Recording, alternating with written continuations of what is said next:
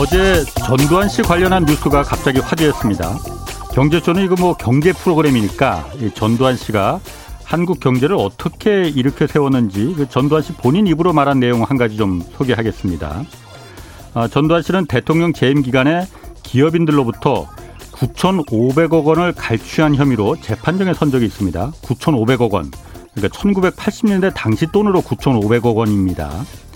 당시 재판에서 왜 그렇게 많은 돈을 기업인들한테 걷었냐 이런 질문에 전두환 씨가 이렇게 답했습니다. 아, 대통령 취임 당시에는 군에서 나와 바로 대통령이 됐기 때문에 기업인들을 잘 몰라서 뭐 기업인들이 돈 주겠다고 하면은 그냥 바로 돌려보냈는데 보좌관들이 말하길 기업인들이 이거 새 대통령이 나이도 젊은 데다 얼마나 오래 할지도 몰라서 불안해서 밤잠을 못 이루고 해외 도피까지 생각한다 이런 얘기를 들었습니다. 그러니 보좌관들이 돈을 받으시라 그래야 경제가 혼란해지지 않는다라고 해서 그래서 돈을 받기 시작했는데 그때부터 기업인들이 열심히 투자하고 기업 활동에 전념해서 쓰러져 가던 한국 경제가 다시 살아났습니다. 아, 이거 뭐 지금 들으면 정말 웃음이 나오는 얘기지만 실제로 이런 말을 판사 앞에서 했습니다. 그분이 말이죠. 뭐 아주 오래된 얘기지만은 절대 잊어서는 안 될 얘기이기 때문에 다시 한번 이렇게 전해드리겠습니다. 네, 경제와 정의를 다 잡는 홍반장, 저는 KBS 기자 홍사원입니다. 홍사원의 경제쇼 출발하겠습니다. 유튜브 오늘도 함께 갑시다.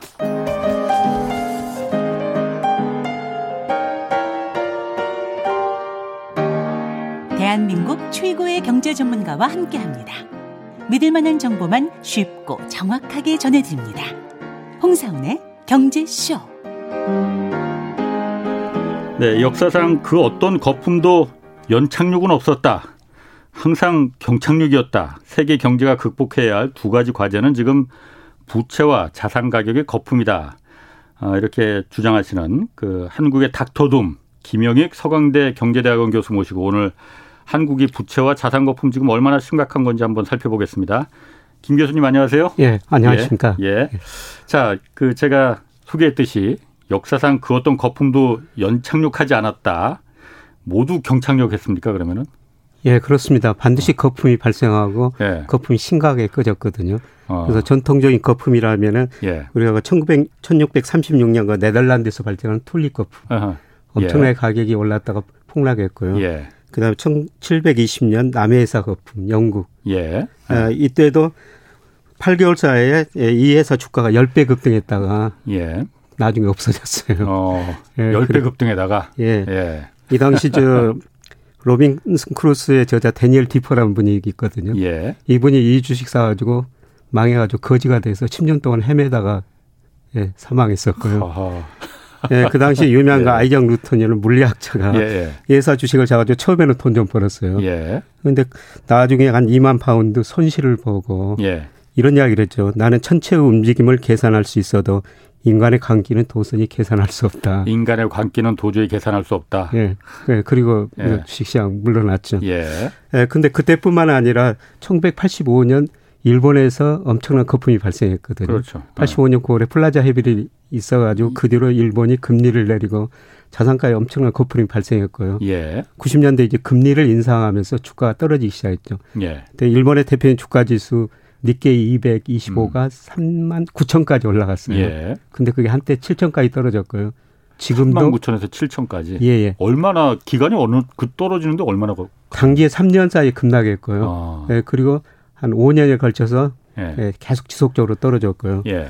지금도 한 2만 9천. 예. 아직도 3만 9천 이르지 못하고 있습니다. 어. 예, 그리고 95년에서 2000년 사이에 미국에서 좀 IT 거품 예, 예. 이때 음, 음. 나스닥 지수가 엄청나게 올랐다가요. 예. 또한 70% 정도 2년 사이에 떨어졌고요. 예. 그 다음에 2006년, 2007년에는 중국에서 엄청난 거품이 발생했습니다. 예. 그때 상하이 종합 지수가 음. 6천이 넘었었어요. 예. 근데 그게 1,800까지 떨어집니다. 지금 그 교수님 말 들어보면 좀 너무 겁나는데 예. 이 거품이 발생했다가 그래도 살살살살 이렇게 터진 그 좀 가라앉은 연착륙은 하나도 없었던 거예요 그러면은? 거품이 발생하면 반드시 그 자산 가격은 경착륙입니다. 어, 예, 자산 가격이라는 어. 것은 예. 올라갈 때는 펀더멘털 뭐 여러 경제 변수 기업 이익을 가대평가하고 떨어질 예. 때는 급락해 버리거든요. 예, 예. 네, 그래서 자산 가격은 저는 연착륙은 없다. 경착륙이다 대부분. 그러니까 자산이라는 게 네. 대표적인 게 뭐 주식이 있을 수 있고 부동산이 있을 예, 수 있고 요즘 뭐 암호화폐도 있고 뭐 그런데 뭐 주식하고 부동산이 그러면은 교수님 말씀대로라면은 그냥 쾅쾅쾅쾅 이렇게 된다는 거예요. 좀 겁나는데. 예, 그렇죠. 그래서 역사적으로 이렇게 제가 몇 가지 예를 들었습니다만 예. 거품이 발생한 후에는 예. 심각한 후유증을 낳았거든요. 다 그래요. 거의 다 경착륙입니다. 음. 자 그러면은 그 자산 가격 거품도 거품이지만은 먼저 그 부채 부채 문도 예. 먼저 그 좀 짚어볼게요. 한국 가계 가계 부채 문제 이거 심각하다는 지적은 지적은 지금 계속 되고 있어요. 이게 지금 어느 정도나 심각한 겁니까? 사실 일반 국민들은 그렇게 뭐 어떻게 되겠지 그런 뭐 기, 뭐 뭐랄까 심정적인 기대 이런 거 있거든요. 예. 올해 1분기 가계 부채가 GDP 한 105%로 뭐 올해 이제 처음으로 100%를 넘었거든요. 그렇죠. 예. 근데 우리나라 문제는 가계뿐만 아니라 예. 기업 부채도 많습니다. 예. 예를 들어서 97년 우리가 외환위기를 겪었던 거는 기업이 너무 돈 빌려가지고 투자를 해가지고 기업이 부실해지고 은행이 부실해지면서 외환위기 원인이 됐거든요. 네. 그때 기업 부채가 GDP 대비 107%였어요. 예. 근데 현재 1월 1분기 기준은 111%고요. 음. 근데 외환위기를 우리가 정말 뼈아픈 구조적으로 했는데 상당히 빠른 시기에 예. 극복했거든요. 예. 예, 그때 가계 부채가 GDP 대비 5% 50%였고요. 예. 특히 정부 부채가 GDP 대비 6%밖에 안 됐어요. 예. 정부가 굉장히 건전했었죠. 음. 그러니까 공적 자금 많이 투입해 가지고 네. 170조 정도 투입해 가지고 예, 기업 구정을 빨리 끝낼 그렇죠. 수가 있었거든요. 예. 예. 그런데 지금 기업 부채가 외환이익이 이전 수준보다 더 높아졌고요. 예. 문제는 이제 가계 부채가 너무 빨리 늘어나고 있다는 겁니다. 음. 예, 가계 부채가 늘어났다 해서 당장 위기는 안 옵니다. 예. 예, 기업은 큰 기업들이 몇 조씩 음. 이렇게 부도가 나오면은 경제 타격을 줄 수밖에 없죠. 예. 근데 가계는 많이 나눠졌기 때문에 예. 뭐 가계 부채가 어. 예, 터졌다고 위기는 안 오는데요. 근데 문제는 뭐냐면은 우리 가계의 원리금 상환 비율이 네. 36% 정도 돼요. 원리금 상환 비율이 36%. 예를 들어서 예. 100만 원 벌면은 36만 원은 그러니까 매달 원리금으로 쓴다는 거죠. 그런데 네. 최근 금리도 오르고 경기마저 좋아지면은 갚을 수 있는 능력이 있죠. 예. 근데 최근에 그렇지. 경기마저 나빠질 조짐이 어. 나타나고 있습니다. 예. 그리고 우리 기업들 약 35% 정도가 예. 이자 보상 비율이 1 미만이에요. 이장 보상 비율이 1 미만이라는 거는 영업이익을 1년에 내 가지고 어. 이자도 못, 못 갚고 낸다. 있는 기업들이라는 예. 겁니다. 음. 그래서 뭐 경기가 좋아지고 금리가 낮으면은 뭐 견딜 수가 있죠. 예. 예. 그런데 지금 금리는 좀 올라가고 있죠. 예. 예. 그 다음에 경기마저 최근에 둔화될 조짐이 나타나고 있거든요. 예. 예. 그러면 음. 가계 예, 원리금 상환 비율이 높기 때문에 가계가 소비를 더 줄일 수밖에 없고요. 원리금 그렇죠. 더 갚아야 되니까. 그렇지. 예, 예, 그리고 기업들도 지금 견디고 있는데 예. 뭐 경기가 나빠지면은 기업들 경기 더 어려워질 수밖에 없죠. 어. 그래서 이제 결국 정부가 돈을 쓸 수밖에 없어요. 예. 예. 뭐 그렇죠. 다행이라면 다행스러운데요. 어. 지금 선진국 GDP 대비 정부 부채 비율이 한 120% 평균 그 정도 되거든요. 네. 근데 우리나라는 아직 50%좀 밑돌고 음. 있습니다. 뭐 그것도 50... 많다고 지금 뭐 예, 예. 하니까. 예. 그래서 지금 정부가 돈을 쓸 수밖에 없는 예. 상황이죠. 어. 근데 이제 문제는 정부가 돈을 정말 잘 써야 되죠. 어. 일본이 90년대 우리 같은 상황 되니까요. 가계 소비 안 하고 기업 투자 안 하니까 정부가 엄청난 돈을 썼거든요. 그렇죠. 근데 음. 지금 일본 정부 부채가 GDP 대비 230%가 넘었죠. 예. 예. 그리고 돈을 생산성이 별로 높은 데도 안 써가지고 지금 경제도 못 살려놓고 정부가 부실해진 잔뜩 그냥 그, 그 연장시키는 예. 생명만 연장시키는 예. 구조조 안 하고 예. 예. 그래서 우리 정부가 지금 돈을 쓸 수밖에 없는데요. 예. 뭐잘 써야 되는 이런 과제가 음. 남아 있죠. 제가 그 김 교수님 말씀 들어보다가 어 가계 부채가 지금 높다는 말은 그 제가 와 닿아요. 예. 왜냐하면 주변에서도 그러니까 집산 뭐 영끌 한다 뭐 하고 주식 뭐 잘 된다고 하니까 대출 받아서 하는 사람들 실제로 예. 많이 봤거든요. 예. 예. 근데 기업 부채가 높다는 거는 제가 약간 좀 이해가 언뜻 안 가는 게 지금 뭐그 물론 대기업들 위주지만은 수출이 예. 엄청나게 잘 된다고 하잖아요. 뭐 그게 뭐 한두 달 잘 되는 게 아니고 거의 1년 가까이 지금 뭐 역대급으로 수출이 계속 뭐 늘어난다고 하고 그러는데 그런데 왜 기업 부채가 많은 건가요? 이게 정말 차별하죠. 차별화. 예. 잘 되는 것만 잘 되고. 예를 들어서 삼성전자 같은 데 회사채 발행 안 합니다. 그렇죠. 기업 신용 등급이 없어요. 음. 우리 기업들이 가지고 있는 현금성 자산이 지난 6월 말 현재 예. 한국은행 자금순환표 보니까 848조 원이나 됩니다. 어허. 엄청난 많은 자금 가지고 있죠. 예. 예. 그런데 이게 소수의 대기업들이 가지고 있고요. 음. 나머지 중소기업, 뭐 일부 대기업들은 굉장히 부실하다는 겁니다. 아, 그러니까, 그래서 음, 예, 말씀하시죠. 예, 제가 말씀드린 건 차별화입니다. 아. 예, 좋은 기업들은 지금 엄청나게 이익을 많이 내고 있는데 예. 많은 기업들이 예. 굉장히 어렵다는 것입니다. 아, 그러니까 주로 수출 대기업 위주, 우리가 흔히 그냥 많이 들어봤던 그런 대기업 위주들만 좋아 보이는 거고 예, 예. 실제로 그 밑에 하부 구조를 탄탄하게 받쳐야 되는 중소기업, 중견기업들 같은 경우에 상황이 그렇게 좋지 않은 거군요. 그렇죠. 중소기업은 아까 말한 50% 정도가 이자 보상 비율이 1 미만이에요. 음. 중소기업 절반 정도가 영업이익 내 가지고 지금 예. 이자도 못 갚는 상황이라는 겁니다. 예. 그래서 음. 차별합니다 한 말씀. 차별화. 예. 빈익빈 부익부네요. 예, 그렇습니다. 이게 전 세계적인 문제죠. 우리나라뿐만 아니라. 그렇군요. 예. 그러니까 전 세계적인 문제라고 해서 그러면은 다른 나라도 다 마찬가지라는 얘기 아니에요. 그렇죠. 뭐 그러니까 아까도 제가 그 일단 그럼 다른 나라도 그러니까 우리나라하고 우리하고 지금 상황이 비슷한 거예요. 부채가 높다는 건 부채라는 게 가계 부채가 있고 기업 부채가 있고 정부 예. 부채가 있잖아요. 예. 다 상황이 우리나라는 그 중에서 정부 부채는 상대적으로 좀 건실하고 예. 가계와 기업 부채가 지금 굉장히 비정상적으로 높은 거잖아요. 예. 다른 나라는 또 그렇 그렇지만은 않은 거 아닌가요 지금? 예, 국가별로 다르죠. 예. 그러니까 예를 들어 가지고 이제 전 세계 부채 그 국제 결제은행 BSIS라고 그러는데요. 예. 여기서 부채를 발표하는데 2007년에 한 14조 6천억 달러 정도 됐어요. 예. 예 그런데 예. 작년 말에 30조 5천억 달러 두 배 정도 늘었거든요. 음, 음. 전 세계 모든 나라 부채가 증가한 겁니다. 이렇게 예. 부채가 증가한 거는 2008년에 미국에서 글로벌 금융위기가 왔고 작년에 코로나19 경제위기가 왔지 않습니까? 예. 경제위기가 오니까 정부가 이렇게 돈을 쓰고 중앙은행은 금리 0%까지 내리고 돈을 많이 풀어주니까 예. 부채가 이렇게 증가한 겁니다. 그런데 예, 우리나라 같은 나라는 가계부채가 늘어났는데요. 음. 미국은 정부 부채가 많이 늘어났습니다. 그렇죠. 그래서 네. 미국 지금 국가 부도 이야기까지 얼마 전까지 나왔지 않습니까? 예, 예. 예, 그 다음에 헝다그룹 이야기가 나오는 것좀 중국은 기업 부채가 많이 늘어났어요. 예. 국가별로 다른데 어허. 미국 등 선진국은 정부가 부실해졌고 예. 중국, 인도 같은 나라는 기업이, 기업이? 부실해졌고 한국은? 우리나라 같은 가계가 부실해졌습니다. 어떤 게 그럼 좋은 겁니까? 서로 뭐 좋은 거는 근데 이게 부채가 갚을 능력만 있으면 예. 문제가 없거든요. 예. 어, 경제가 성장한 걸 가정에서 부채가 꼭 필요하죠. 예. 돈 빌려 투자하고 돈 빌려 소비하고요. 예. 경제가 성장하고 그걸 갚을 능력만 있으면은 예. 전혀 문제가 없어요. 예. 예. 그런데 이제 그동안 낮았던 금리가 오르고 예, 경제 성장률이 둔화되니까 예. 부채 문제가 서서히 이제 중국도 터지고요. 예. 뭐 서서히 여러 나라에서 터지고 있는 것이죠. 어, 제가 그 한번 지난번에 어떤 패널 분이 와서 그 얘기를 했더라. 그 얘기를 하셨었거든요. 그러니까 미국 같은 경우도 과거에 어쨌든 경제위기 금융위기가 왔었을 때 그때는 다 이제 그 가계 부채가 문제가 돼서 예를 들어서 부동산에 많은 부채가 있고 가계가 부채가 많이 돼서 그게 이제 결국은 터져버리니까 금융위기로 번져버리고 이게 그야말로 호미로 막을 거 가래로도 못 막더라라는 교훈을 얻었다.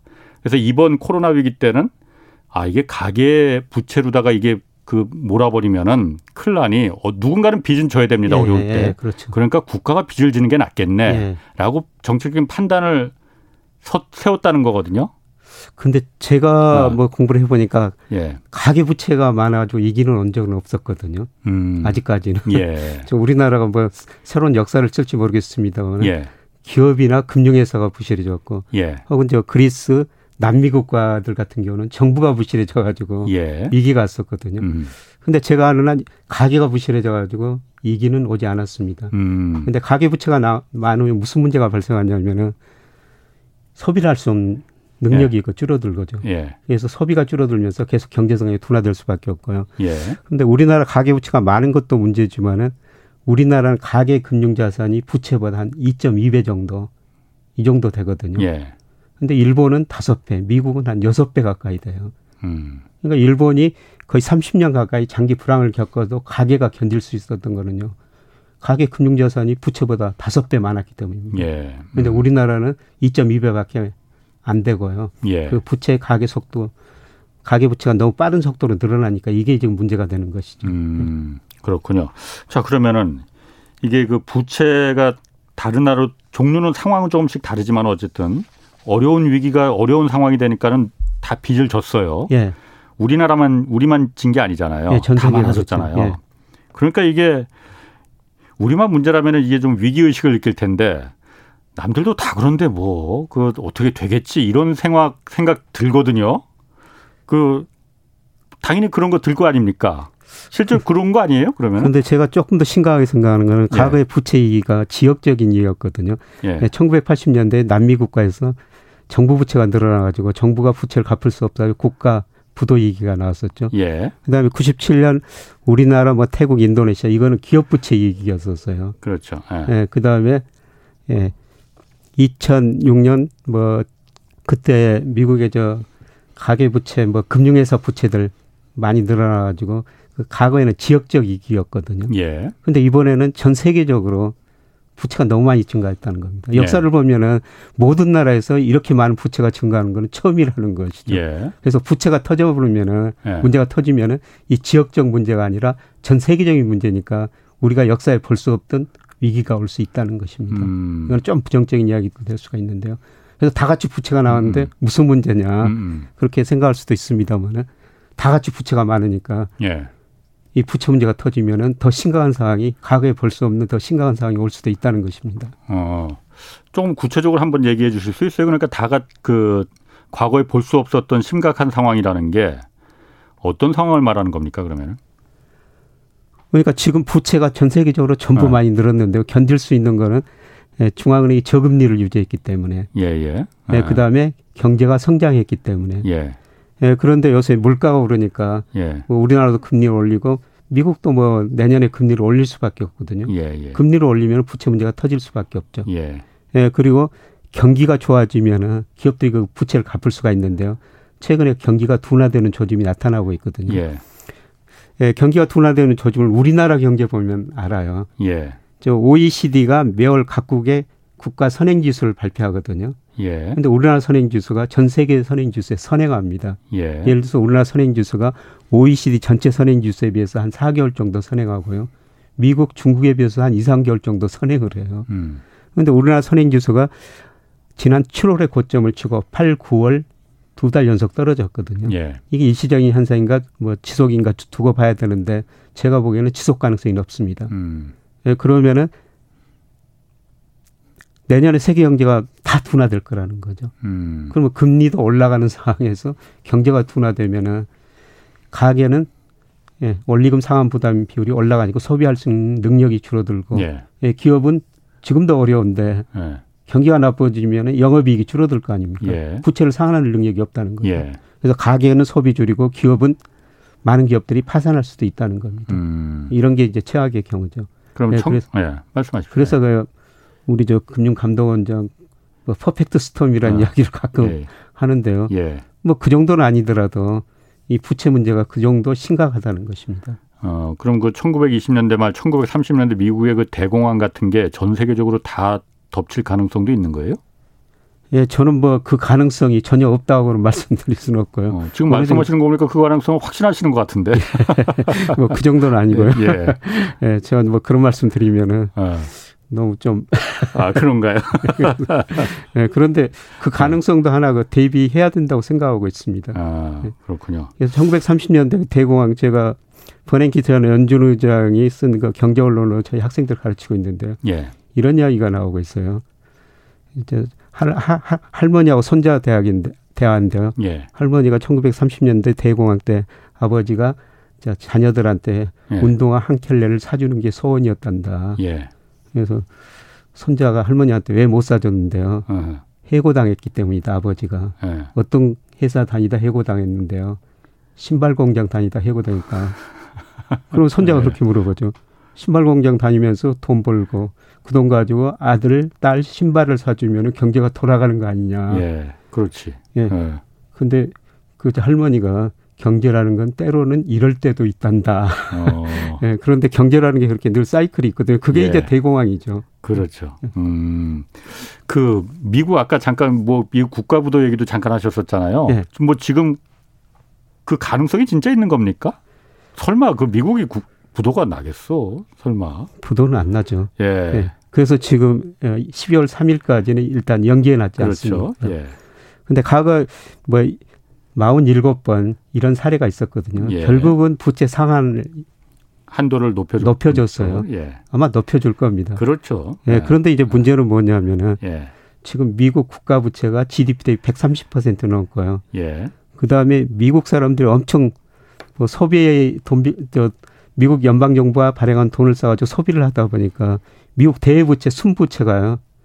지금 너무 많습니다. 15조 4천억 음. 달러 올 2분기. 예. GDP 대비 68%예요. 예. 그러니까 미국이 대내 부채도 많고 대부채도 굉장히 많은 나라거든요. 예. 이런 걸 보면서 저는 국제 신용 평가 기관들이 신용 등급을 가만 놔둘까. 음. 2011년 8월에 예. 내려갔었죠. S&P가 스탠드 예. 푸어스가 미국 신용 등급을 한 단계 내리면서 글로벌 금융시장, 우리나라 금융시장도 한 달 사이에 엄청난 충격을 받았거든요. 네.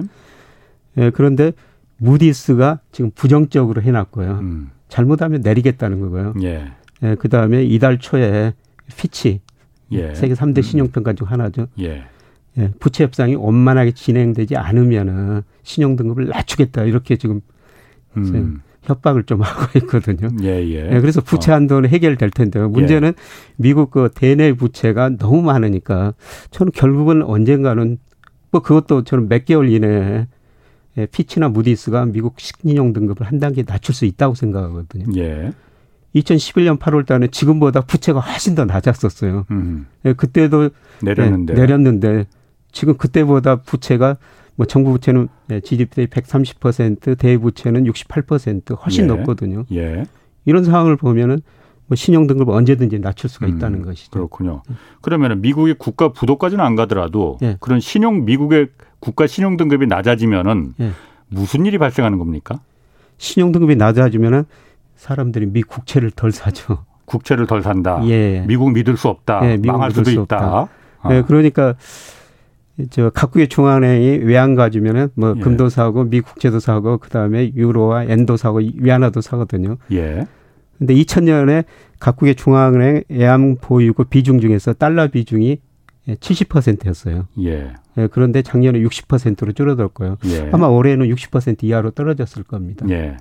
예. 그런데 외국인들이 미 국채를 이렇게 안 사주니까요. 음. 지금 연준이 계속 사주고 있습니다. 음. 예. 자기 아. 나라에서 아. 돈 찍어놔가지고 연준이 돈 찍어놔 미 국채 발행해주고 있죠. 예. 2007년에 연준이 가지고 있는 미 국채 비중이 한8% 정도 됐는데요. 예. 지금 20%를 넘어서고 있거든요. 예. 지금 자기들끼리 해결하고 있는 겁니다. 예. 그러니까 미국 국채가 안 팔리면은 예. 어쨌든 미국이야 뭐뭐 뭐 부도가 나든 어쨌든 그 미국 얘기니까 우리한테 그럼 미국 국채가 안 팔리면 우리는 뭔 영향을 받는 거예요? 일시적으로 달러 가치가 떨어질 수가 있죠. 그렇죠. 근데 어. 미국이 어려워져도 예. 2011년 8월 달에 미국이 국가 신용등급 낮췄는데도요. 예. 오히려 저 달러 가치가 일시적으로 올랐어요. 아직도 달러가 기축통화니까요. 음. 아, 미국 그러니까 신용 등급이 낮아졌는데 달러 가치는 오히려 올라갔어요? 예. 근데 어, 그때보다 지금 어. 미국 상황이 조금 더 어려졌기 때문에 그렇죠. 상황은 좀 예. 다를 것입니다만. 예.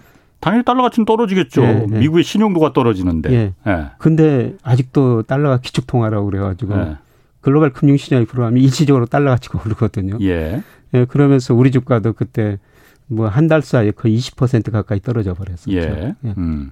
근데 그 정도는 이번에는 아닐 겁니다. 그때 예. 한번 경험을 했기 때문에. 예. 그러니까 달러 가치가 떨어지면은 한국 경제도 그러니까 그게 좋은 면도 있을 수 있고 나쁜 면이 있을 수도 있는 거잖아요. 단기적으로 이제 금융시장에서 돈이 빠져나가죠. 음. 예. 우리도 아직 이머징 마켓에 속해 있으니까. 아하. 예. 그리고 뭐 달러 가치가 떨어지면 장기적으로 우리 수출 경쟁력 올라가니까 예. 뭐 장기적으로는 좋을 수도 있는데요. 예. 일시적으로 달러 가치가 급나가면은 이머징 마켓에서 돈이 빠져나가니까. 음. 그 부분이 좀 그 위기로 예. 다가올 수가 있다라는 부분을 말씀하시는 예. 거죠? 예. 음. 미국은 그렇고 중국 얘기도 지금 안 할 수가 없습니다. 예. 중국이 지금 경, 그 3분기 경제 성장률이 지금 5% 아래로 떨어졌잖아요. 예. 4.9%라고 해서 뭐 쇼크다 뭐 이런 얘기 하는데 중국 상황이 지금 뭐 그 에너지 난에다가 뭐 헝, 헝다그룹 그 부도 위기 뭐 해서 어 상황이 진짜 심각한 겁니까? 그럼 중국은? 뭐 심각하기는 한데요. 예. 뭐 그렇게 중국은 뭐 자체 내에서는 그렇게 큰 충격을 안 받아들인 것 같습니다. 자체 내에서는. 예. 그러니까 어. 올해 중국 정부가 목표 성장률 한 6% 정도로 제시했거든요. 예, 예. 예 그런데 3분기 성장률이 4.9%로 나왔습니다만 예. 1분기, 2분기 높은 성장을 했기 때문에 1분기 뭐 한 18%까지 예. 그 기록적인 18.3% 성장했죠. 예. 3분기까지 하면 7.9%예요. 음. 그러니까 4분기 성장률이 더 둔화되더라도 예. 올해 6% 목표는 달성할 수 있을 것이다. 예. 뭐 신입빙 정부가 이렇게 생각하는 것 같습니다. 예. 예 그래서 공동 부유론이라고 그래가지고 좀 나눠 쓰자. 예. 그다음에 구조조정 계속 해야 되겠다. 이런 이야기를 하는데요. 근데 중국 경제의 문제점은 뭐냐면 2008년 미국에서 글로벌 금융위기가 왔지 않습니까? 세계 경제가 어려우니까 중국이 건설을 부양해 버렸거든요. 음, 예. 그래서 여기 나오는 거 안모 교수께서는 안유아 교수. 예.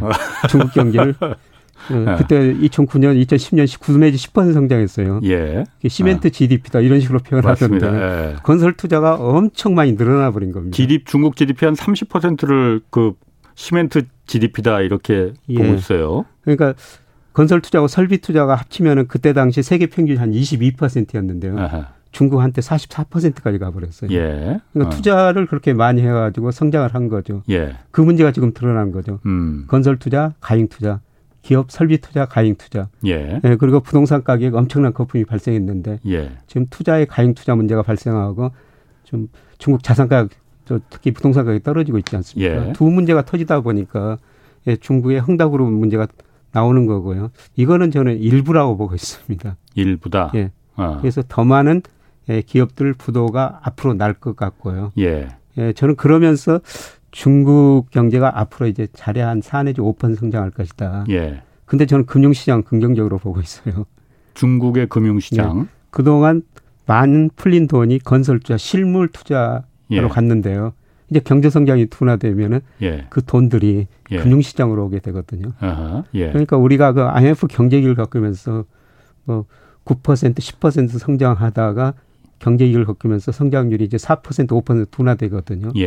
예. 그 이후로 이제 구조전했다 안정 성장했다. 음. 그리고 자금이 실물보다는 금융시장으로 오면서 우리 주가가 장기적으로 한번 크게 오른 적이 있어요. 예. 중국은 저는 그 단계라고 보고 있거든요. 어. 앞으로 경제 성장률은 4 내지 5%로 떨어지는데 실물보다는 돈이 금융시장으로 많이 갈 것이다. 음, 음. 예, 그래서 지금 그런 걸 기대하고 골드만삭스, JP 모간 이런 미국계 큰 금융회사들이 중국 진출을 굉장히 빠르게 늘리고 있고요. 예. 특히 그 JP 모간은 올해 100% 증권에 증권 자회사를 중국도 만들었다는 거거든요. 예. 어. 돈이 보이기 때문에 예.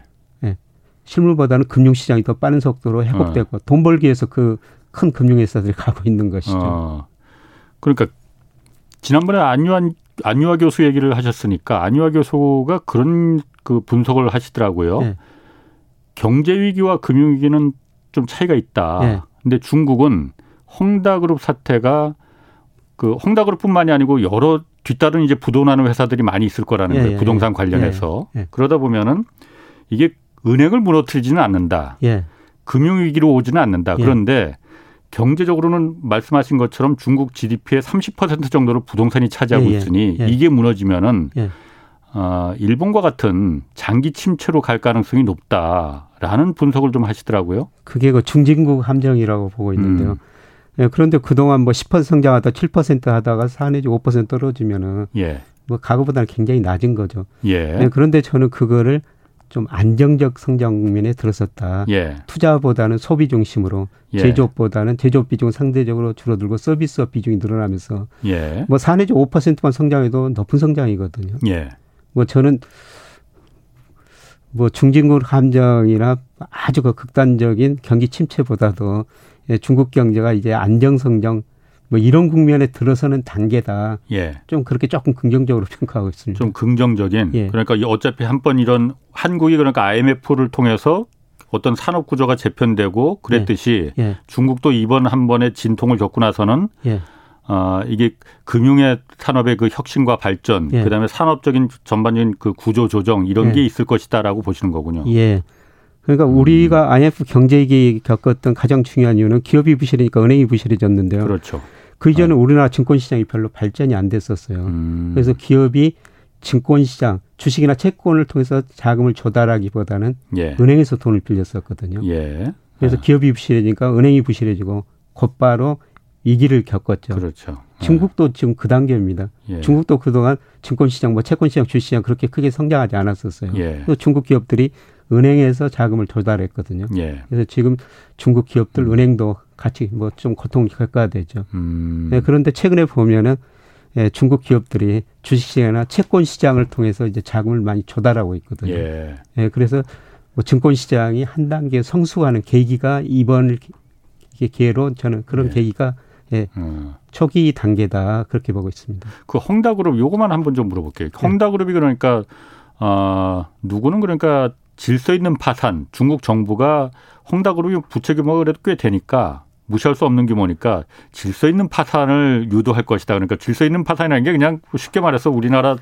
그 구조조 산업은행이 들어가서 일단 예. 그 조정한 다음에 다시 이제 매각하듯이 어, 자산 매각하고 정부가 들어가서 자산 매각하고 정리한 다음에 오너십 이제 정리하고 어, 그렇게 할 것이다라고 보는 분들이 있고 질서라는 건 없다 파산에라는 부분도 있고 무질서하게 파산에, 파산될 것이다.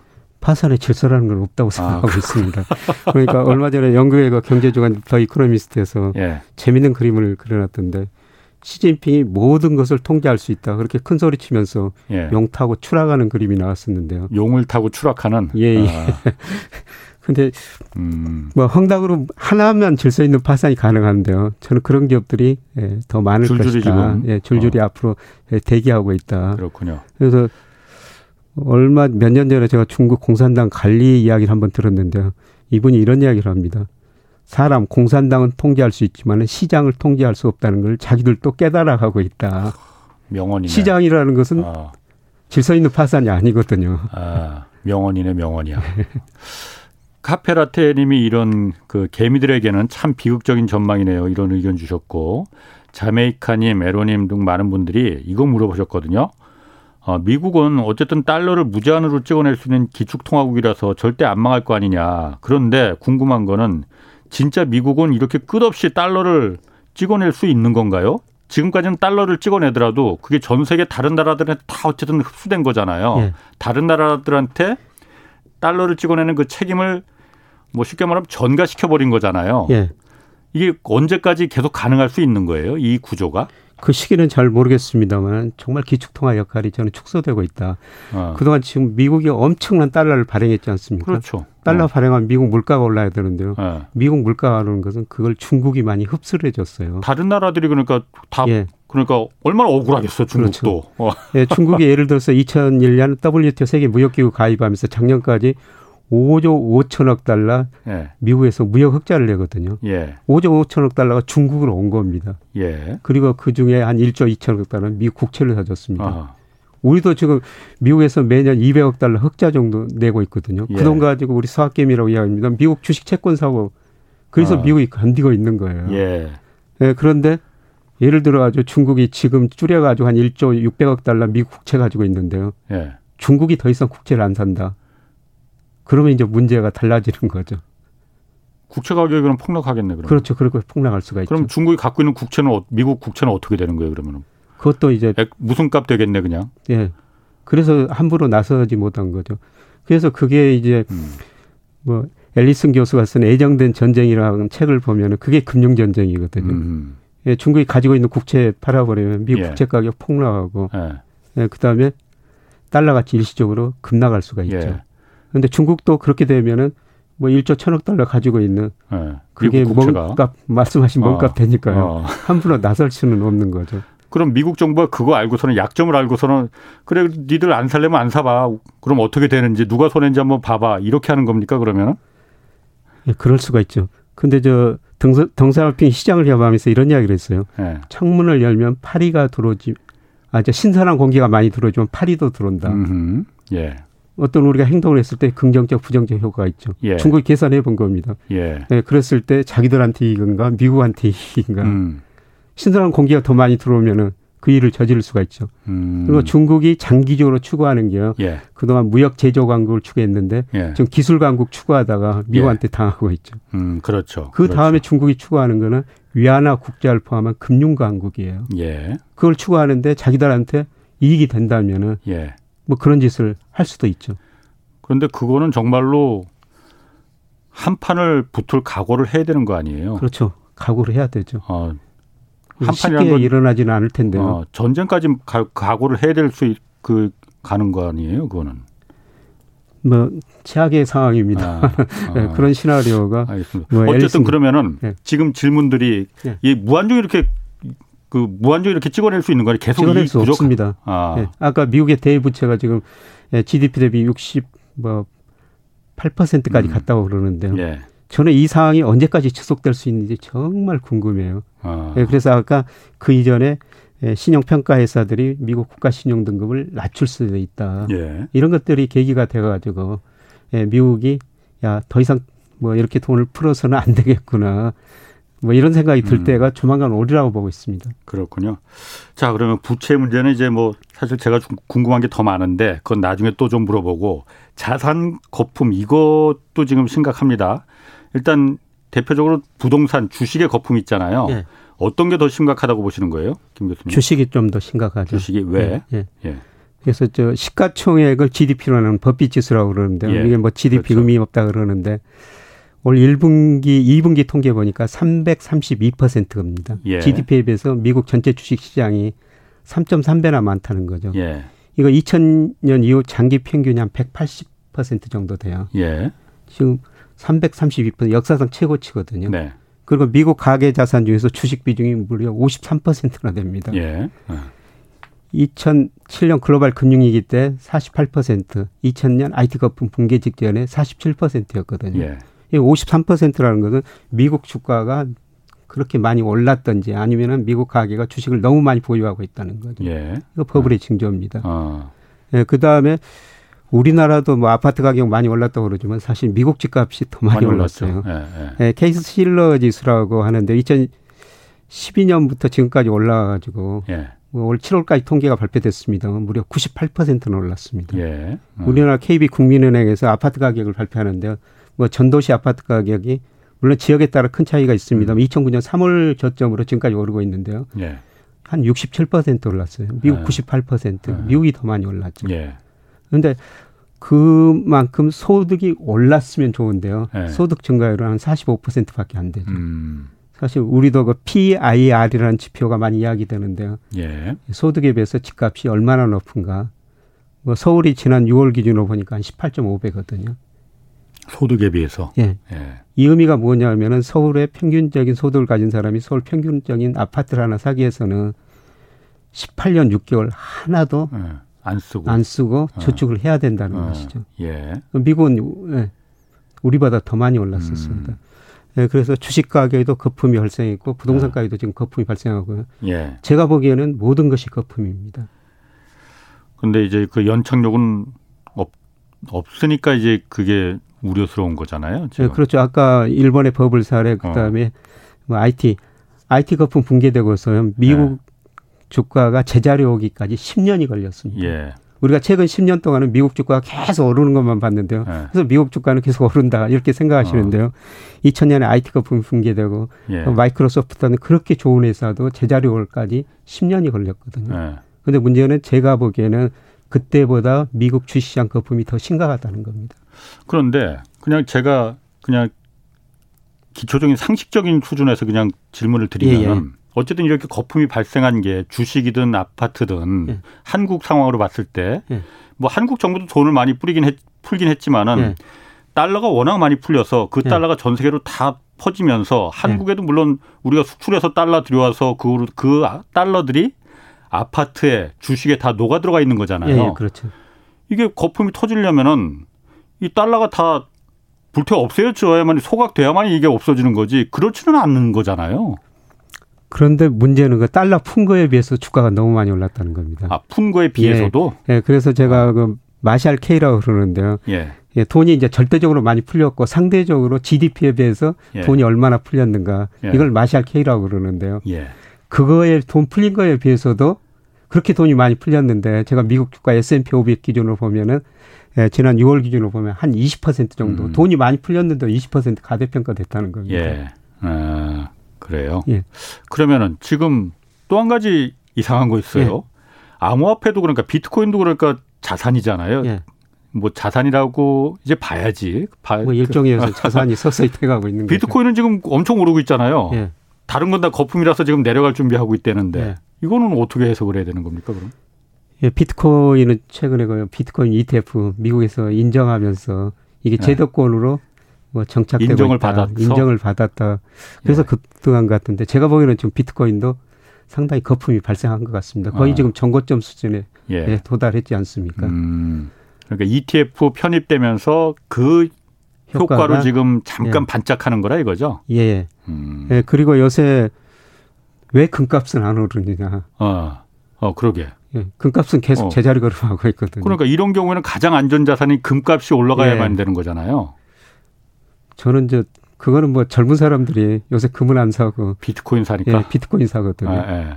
예, 그리고 비트코인이라는 게 금값은 가격 변동이 별로 심하지 않고 비트코인이라는 건 젊은 분들한테 예.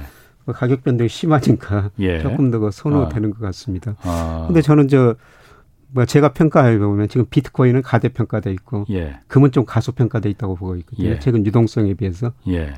예, 금이라는 게 인플레 인플레가 오면 금은 해지 수단이죠. 예. 그다음에 세계 유동성이 많고 그다음에 달러 가치가 하라면 금값은 오를 수가 있는데요. 예. 근데 최근에 그 달러 가치가 좀 강세를 보였죠. 예. 그래서 금값이 지금 조정을 보이고 있는데 저는 뭐 앞으로 뭐 1년 이 후 정도로 보면은 네.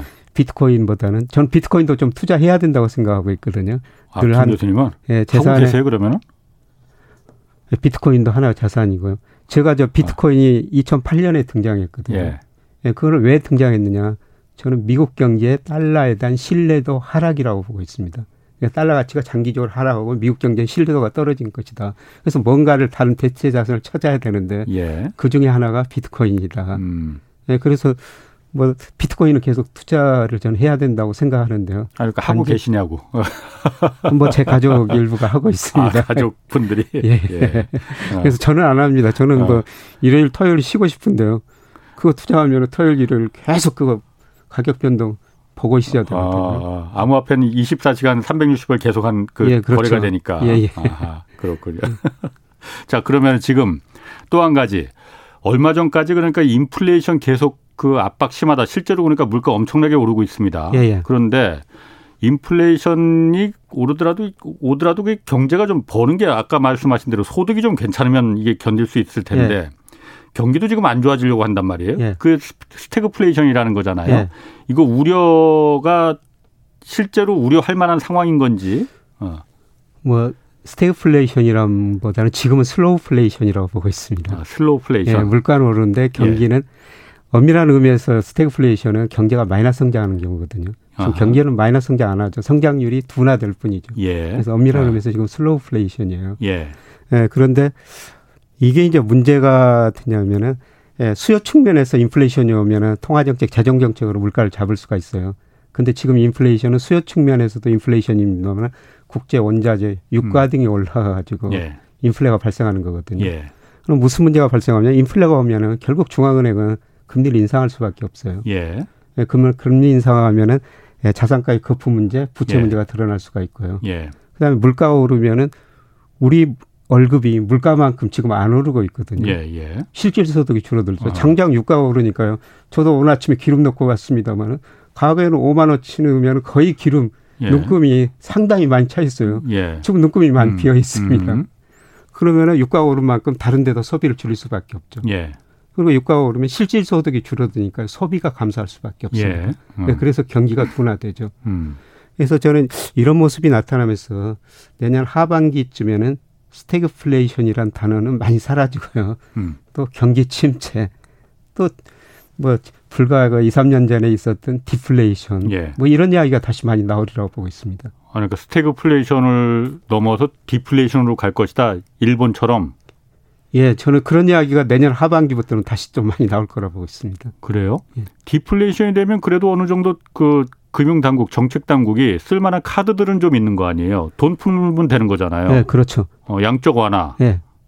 근데 문제는 그 과거에는 가계 기업 부채가 낮았기 때문에 양적 완화하고 금리 내리면은 예. 소비 투자가 늘어났거든요. 예. 근데 지금 선진국 중앙은행 금리가 0%예요. 예. 금리 좀 올리겠습니다. 금리 내릴 여지가 없습니다. 어, 그렇죠. 가계 그렇죠. 기업 부채가 많으니까 예. 돈 풀어도 예. 자산가의 거품 발생했죠. 예. 가계 부채, 기업 부채 많죠. 예. 소비 투자가 많이 안 늘어날 거라는 겁니다. 어. 그래서 과거보다 통화 정책은 별로 효과가 없을 것이다. 통화 정책은 예, 그래서 정부가 앞으로 계속 돈을 쓸 수밖에 없고요. 예. 굉장히 강력한 정부들이 계속 등장하게 될 겁니다. 강력한 정부들이 등장한다는 게 왜 무슨 말이고 그게 왜 강력한 정부들이 그게 갑자기 왜 나오는 거예요? 통화 정책 효과가 없으니까 경기가 나빠질수록 정부가 돈을 쓸 수밖에 없죠. 예. 그래서 미국에서는 그 현대 화폐 이런 MMT 어허. 이걸 예. 쓰자 이런 이야기까지 나오지 않습니까? 예, 예. 통화량을 안만 그냥 늘려도 괜찮다. 예. 예. 그래서 통화량을 늘려가지고 그걸 이제 정부가 받아가지고 예. 예 그동안 이제 중앙은행이 돈을 풀다 보니까 자산 가격만 많이 올라가가지고 음. 예, 부익 그 부자들 자산을 가지고 있는 부자들만 더 부자가 됐다는 거죠. 예. 그러니까 그 돈을 중앙은행이 찍어낸 돈을 정부가 받아가지고 그거를 뭐 소득 불균형에 사용하든지 R&D 투자에 사용하든지 뭐 사회 간접 자본에 투자하든지 예. 이런 식으로 가자는 거거든요. 예, 예. 뭐 저는 그런 정도로 앞으로 음. 정부의 힘이 굉장히 세질 수밖에 없고요. 예. 예. 그리고 전 세계적으로 지금 소득 불균형 문제 예. 심각하지 않습니까? 예. 우리나라가 포용 자본주의 그게 축출 자본주의 받은 말이거든요. 너무 소득 불균형이 심화되더라. 그래서 예. 포용 성장으로 가자. 예. 예, 중국 공동 부유론이라고 그러죠. 예. 좀 나눠 쓰자. 음흠. 미국 지금 현 정부도 바이든의 예, 어. 중산층 회복을 통한 안정 성장이에요. 예. 그러려면 정부가 나설 수밖에 없죠. 법인세 음. 인상하든지. 음. 네, 그다음에 부자들한테 세금 더 걷어가지고. 그래서 강력한 정부, 예. 다시 케인즈의 그 정책이 예. 돌아올 것이다 이렇게 예, 보시는 지금은 거군요. 뭐 통화 정책은 저는 별로 없고요. 예. 앞으로 정부가 굉장히 힘센 정부들이 전 세계에서 등장하리라고 보고 있습니다. 어, 힘센 정부들이 예. 그냥 뭐 정부가 이, 국가가 이끌어 나가는 그래서 야 좀 같이 좀 먹고 살자. 예. 부자들은 조금 내놓고 예. 어, 그래서 같이 좀 골고루 다 같이 어려우니 이렇게 가자라는 정부가 네. 세계 곳곳에서 나올 거라 그렇죠. 이 예상이죠. 그러다가 5년 또 10년 지나면은 이 정부가 정말 똑똑하게 자원 배분을 잘 해야 되는데 예. 뭐 자원 배분 잘못했다 다시 시장으로 가자 예. 뭐 이런 음. 사이클이 계속 반복이 되거든요. 그래서 항상 현, 반복되는 거죠. 예, 그래서 어. 그런데 현재는 역시 그 뭐 소득 불균형 이런 문제 음. 때문에 뭐 경기 문제 때문에 정부가 큰 역할을 할 수밖에 없는 음. 세상이 지금 오고 있다. 그 시간이 얼마 없으니까 네. 제가 한 가지 좀 궁금한 게 어쨌든 우리가 스태그플레이션 하면 1970년대 오일 쇼크가 오면서 에너지 가격이 오면서 물가가 엄청나게 오르는데 물가가 오르는데 경기도 안 되고 그러니까 실업률도 늘어나고 네. 막 그렇게 파괴적인 스태그플레이션이 왔어요. 네. 그러면 보통 우리가 인플레이션 때는 금리를 낮추는 통화 정책이 있을 네. 수 있고 네. 디플레이션이 오면은 돈을 막 풀어서 네. 그냥 양적 완화를 해서 그런 통화 정책이 있을 수 있는데 네. 그 스태그플레이션 때는 그 통화 정책이 지금 쓸 수가 없는 거잖아요. 쓸 수가 없죠. 그럼 1970년대 그때 왔을 때 네. 어, 일단 미국은 어떤 정책을 썼습니까? 그럼 통화 정책으로? 물가를 우선했죠. 물가를 예, 폴 볼커 연준 의장이 예, 그때 미국 소비자 물가 14% 오르니까 과감히 금리를 인상했습니다. 예. 경기를 포기한 거죠. 아. 그래서 물가는 떨어졌는데 예, 경기는 침체에 빠졌죠. 마이너스 성장했죠. 음. 그래서 지금도 중앙은행이 고민할 수밖에 없어요. 그러게. 앞으로 경기는 나빠질 텐데 물가는 예. 오르니까. 그럼 지금 2021년도, 2022년도 이때 미국의 만약 중앙은행 연준은 만약 스태그플레이션이 파괴적으로 온다면은 어떤 정책을 취할까요? 금리 올릴 수밖에 없죠. 그래서 최근에 IMF가 최근에 경제 전망을 내놨는데 통화 정책을 예. 신축적으로 운영해야 되는데 예. 지금은 뭐 통화 정책을 긴축할 필요는 없다. 그런데 예. 물가가 오르는 게 확인된다면은 가감히 정책 전환을 해야 된다. 금리 인상하고 돈을 줄여야 된다는 것이죠. 여태까지 반대네. 그러면 여태까지는 미국 중앙은행은 인플레는 별거 아니고 예. 고용이 실업률 줄이는 게 가장 최우선 목표다라고 예. 했잖아요. 예. 근데 그거하고는 반대네 그러면. 그렇죠.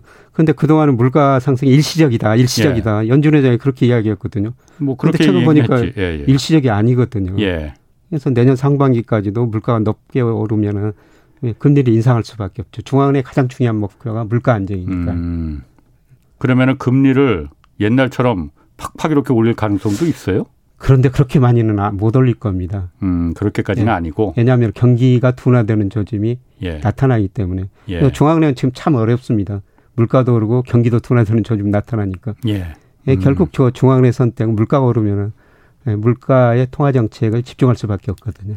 예, 알겠습니다. 예. 아, 오늘 좋은 말씀 고맙습니다. 지금까지 김영익 서강대 경제대학원 교수와 함께했습니다. 고맙습니다. 네, 고맙습니다. 자, 오늘 여기까지 하겠고요. 저는 내일 다시 찾아뵙겠습니다. 지금까지 경제와 정의를 다잡는 홍반장 홍사원의 경제쇼였습니다.